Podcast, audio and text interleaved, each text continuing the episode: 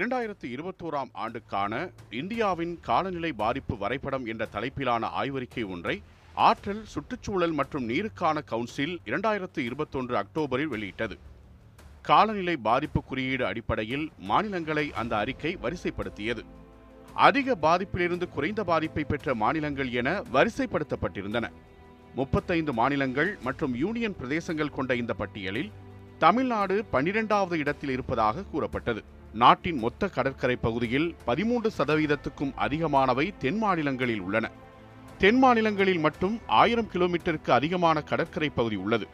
இதில் கிழக்கில் வங்காள விரிகுடா தெற்கில் இந்திய பெருங்கடல் மற்றும் மேற்கில் அரபிக்கடல் ஆகியவற்றால் சூழப்பட்டுள்ளன. இதனால் கடலோர மாநிலங்கள் எளிதாக புயல் மற்றும் மழைக்காலங்களில் அதிக பாதிப்பையும் சந்திக்கின்றன. தமிழ்நாட்டின் ஏதேனும் ஒரு இடத்தில் ஒரு சிறிய வெள்ளம் ஏற்பட்டாலும் கடைக்கோடி தமிழர் அச்சம் கொள்வர். அதற்கு காரணம் சூறாவளி புயல் கடலோர வெள்ளம் பெருமழை மற்றும் சுனாமி போன்ற இயற்கை பேரழிவுகளுக்கும் தமிழ்நாட்டிற்குமான தொடர்புதான். சாதாரண மழை என்பதை கடந்து கடந்த பதினைந்து ஆண்டுகளில் பதினைந்துக்கும் மேற்பட்ட முறை பெரும் புயல் பாதிப்புகள் மாநிலத்தையே உலுக்கி எடுத்து மக்களை மிரட்டியிருக்கின்றன வீடு இழந்து சொத்துக்களை இழந்து மரங்களை பயிர்களை ஆடு மாடுகளை என இழப்புகள் கணக்கிலடங்காதவையாக இருந்திருக்கின்றன. ஆனாலும் தற்போது வரையிலும் பேரிடர்களில் இருந்து காத்துக்கொள்ள தமிழகத்தில் மேற்கொள்ளப்பட்டு வரும் முன்னெச்சரிக்கை நடவடிக்கைகள் போதுமானதாக இல்லை என தேசிய ஊடகமான ஸ்கிரால் குற்றம் சாட்டியது. இப்படி பேரிடர்கள் குறித்த சிந்தனைக்கும் அரசின் முன்னெச்சரிக்கை நடவடிக்கைகளை எடை போடுவதற்கும் ஆரம்ப புள்ளியாக இருப்பது இரண்டாயிரத்து நான்காம் ஆண்டு தெற்காசியாவையே புரட்டி போட்ட சுனாமிதான் அந்த ஆண்டு டிசம்பர் மாதம் இருபத்தாறாம் தேதி ஒரு பெருந்துயரத்தின் மரண வாயிலாக இருந்ததாகவே வரலாறு பதிவு செய்தது. முந்தைய நாள் கிறிஸ்துமஸ் பண்டிகை என்பதால் அந்த இரவில் கோலாகல கொண்டாட்டத்தில் ஈடுபட்டிருந்தனர் மக்கள். கடற்கரை பகுதிகளில் மக்கள் கூட்டம் நிரம்பி வழிந்தது. இரவு முழுவதும் கொண்டாட்டங்களால் களைத்து போன மக்கள் அன்றிரவு நிம்மதியாக உறங்கச் சென்றனர். சரியாக நள்ளிரவு நேரம். கொண்டாட்ட சப்தங்கள் அனைத்தும் அடங்கின. விளக்குகள் அணைக்கப்பட்டன. ஊர் அடங்கியது. தரைக்கு மேலே அமைதி நிலவ பல்லாயிரம் கிலோமீட்டர் தூரம் தாண்டி தண்ணீருக்கு அடியில் வேறு பெரிய நிகழ்வுகள் நடந்தன. இந்திய ஆஸ்திரேலிய தட்டுக்கும் யூரேசியாவின் தட்டுக்கும் இடையே நகர்வுகள் ஏற்பட்டு சுமத்ரா அந்தமான் பகுதியில் நிலநடுக்கம் உருவானது.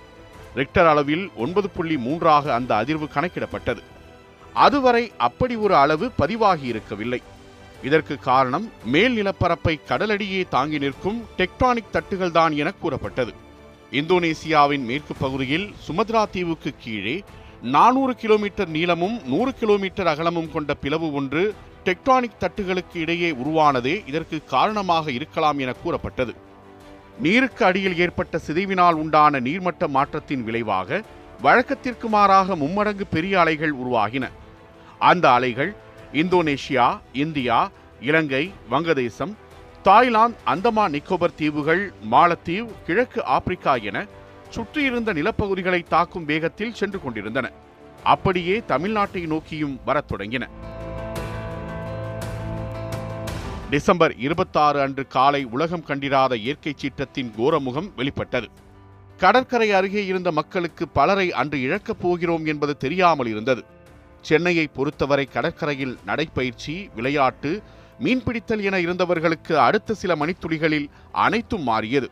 நீல நிறத்தில் வரவேண்டிய அலை மண்ணும் சேரும் கலந்து கருமை நிறத்தில் எழும்பியதும் கடலோரத்தில் இருந்தவர்கள் அதிர்ச்சியடைய ஆரம்பித்தனர்.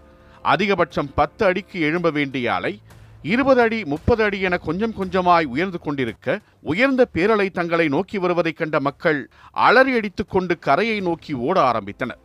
தெற்காசிய பிராந்தியத்தில் இருந்த நாடுகள் பலவற்றிலும் இதே நிலைதான் இருந்தது. ஆனால் மக்கள் கைகளில் எதுவும் இல்லை. கடல் அலைகள் தன் வேலையை காட்டத் தொடங்கியிருந்தது. காலை ஏழு மணியளவில் ஆழிப்பேரலை சென்னை கடற்கரையை தாக்கியது.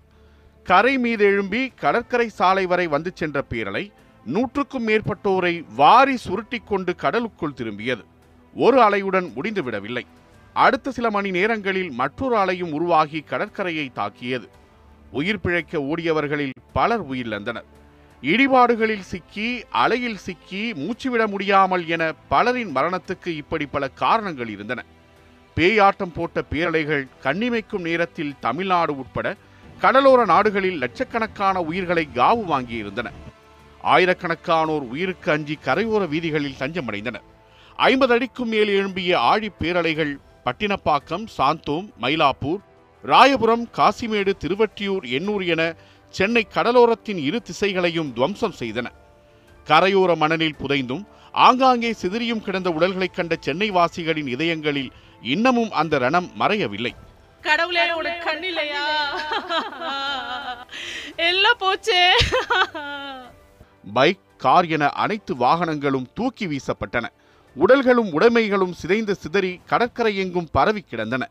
அப்போதுதான் இந்த பேரலைக்கு பெயர் சுனாமி என தெரிவிக்கப்பட்டது. அதுவரையிலும் அந்த பெயரை யாரும் கேள்விப்பட்டதில்லை. நொடிப்பொழுதில் சுனாமி பேரலை பலரது வாழ்க்கையை நிர்கதியாக்கியது. சென்னையில் மட்டும் சுமார் இருநூறுக்கும் மேற்பட்ட சுனாமி பேரலையில் சிக்கி உயிரிழந்ததாக தகவல்கள் தெரிவித்தன. உயிரிழந்தவர்களின் சடலங்கள் சென்னை அரசு தலைமை மருத்துவமனை ஸ்டான்லி ராயப்பேட்டை போன்ற அரசு மருத்துவமனைகளுக்கு கொண்டு செல்லப்பட்டன. சென்னை தொடங்கி கல்பாக்கம் வரை சுனாமியின் சேதம் கணிக்க முடியாதவையாக இருந்தது. கல்பாக்கம் அணுமின் நிலையத்திற்குள் தண்ணீர் புகுந்ததால் இரண்டாவது அணு உலை உடனடியாக மூடப்பட்டது. சென்னைக்கு அடுத்தபடியாக கடலோர மாவட்டமான கடலூரையும் சுனாமி சூறையாடியது. அடுத்தடுத்து இரண்டு பேரலைகள் துவம்சம் செய்ய கடலூர் சில்வர் பீச் சின்னாபின்னமாகி இருந்தது. கடற்கரை பகுதிகளில் இருந்த முப்பத்தொன்பது பேரை சுனாமி பேரலை இழுத்துச் சென்றது. மீன்பிடி வலைகளிலும் சிதம்பரத்தின் மாங்க்ரோவ் காடுகளிலும் உடல்கள் சிக்கிக் கிடந்தன. சுமார் ஐநூறு பேர் வரை கடலூர் மாவட்டத்தில் உயிரிழந்தனர் என்று தகவல் தெரிவிக்கப்பட்டது. கடலூர் போலவே புதுச்சேரியையும் சுனாமி பேரலைகள் புரட்டி போட்டன. கடற்கரை மாவட்டமான காரைக்காலை கலங்கடித்த ஆழி பேரலைகள் அங்கு நானூறு உயிர்களையும் புதுச்சேரியில் நூறு உயிர்களையும் காவு வாங்கியது. நாகை மாவட்டம் சுனாமியால் பெருமளவில் சேதத்தை சந்தித்தது. பழையாறு தொடங்கி கோடியக்கரை வரை நூற்று எண்பத்தி ஏழு கிலோமீட்டர் தூரம் கடற்கரையிலேயே அமைந்திருக்கும் மாவட்டம் என்பதால் ஆழிப்பேரலையின் பாதிப்பு அதிகமாக இருந்தது. மீனவ குடியிருப்புகள் மீன்பிடி படகுகள் சாதனங்கள் என மீனவர்களின் வாழ்வாதாரத்தை ஒட்டுமொத்தமாக சிதைத்திருந்தது சுனாமி. தமிழகத்திலேயே அதிக பாதிப்பை சந்தித்த மாவட்டம் நாகப்பட்டினம். அந்த மாவட்டத்தில் மட்டும் உயிரிழந்தவர்களின் எண்ணிக்கை ஐந்தாயிரத்தை கடந்தது. கிறிஸ்துமஸ் தினத்துக்காக வேளாங்கண்ணிக்கு வந்திருந்த வெளிமாநில மற்றும் வெளிமாவட்டங்களைச் சேர்ந்த ஐநூற்று முப்பத்தாறு பேரும் சுனாமியின் கோரத்தாண்டவத்தில் தங்கள் இன்னுயிரை இழந்திருந்தனர். கன்னியாகுமரி மாவட்டத்தில் குளச்சல் கொட்டில்பாடு பகுதியில் சுனாமியால் அதிக உயிரிழப்புகள் ஏற்பட்டன. கன்னியாகுமரி மணக்குடி அழிக்கால் சொத்தவிலை பிள்ளைத்தோப்பு ராஜாக்கமங்கலம் பகுதிகளில் ஐநூற்றுக்கும் மேற்பட்டோர் உயிரிழந்தனர். நூற்று முப்பத்து மூன்று அடி உயரம் கொண்ட வள்ளுவர் சிலையை